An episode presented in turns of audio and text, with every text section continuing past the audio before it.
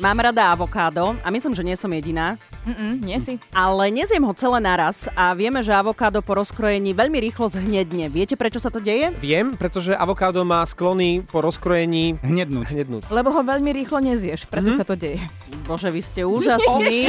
Ešte, chceš ešte niečo od nás vedieť? Fantastické. Ale ja som sa predsa len opýtala chemičky a komunikátorky vedy Martiny Rybar-Hestericovej, ktorá pôsobí vo Švajčiarsku, ako to teda je. Tento proces prebieha vďaka chémii. K dužine sa totižto dostane kyslík zo vzduchu. Pri prístupe kyslíka začínajú v takýchto potravinách pracovať enzymy, ako napríklad polyfenoloxidáza a peroxidáza, ktoré sú zodpovedné za tzv.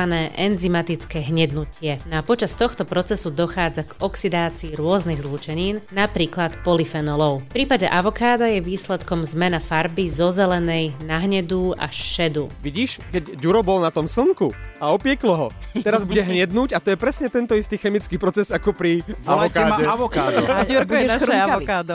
Pre samotné ovocie ide o veľmi dôležitý proces, pretože produkty tejto reakcie, ktoré Martina vysvetlila, sú toxické pre baktérie, oddialujú po proces hnitia a ovocie zostane potom v poriadku dlhšiu dobu. Ale nám sa to nepáči a ani nám to nechutí a k tomuto hnednutiu dochádza nielen pri nakrojení, ale aj keď nám padne na zem, že prinesiete nákup domov, bám, avokádo spadlo.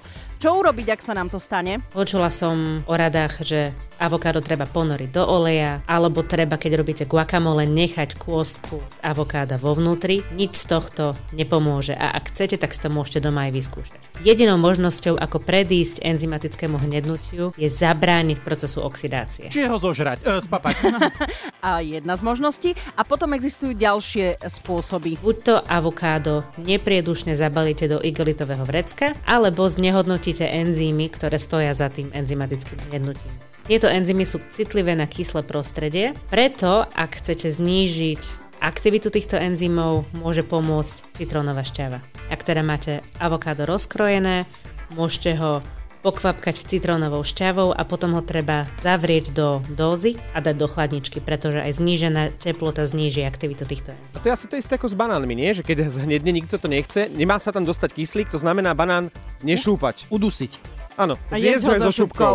A inak Martina má ešte jeden tip a to na oddialenie hnednutia teplotným šokom. Takzvaný proces blanšírovania, kedy sa zelenina vhodí do vriacej vody na minútku dve a následne sa prudko ochladí, dokáže tiež inaktivovať tieto enzymy a predlží životnosť a aj estetickú atraktivitu ovocia alebo zeleniny. No a to môže byť napríklad relevantné, ak chcete robiť hranolky a chcete si ich zamraziť zo surových zemiakov, tak tie zemiaky môžete nakrájať, rýchlo blanšnúť v horúcej vode, ochladiť a zamraziť. Niečo ako pre, medzi ľuďmi sauna. Hej, vyhreješ sa, skočíš do toho ľadového kúpeľa Trošku sa blanšneš.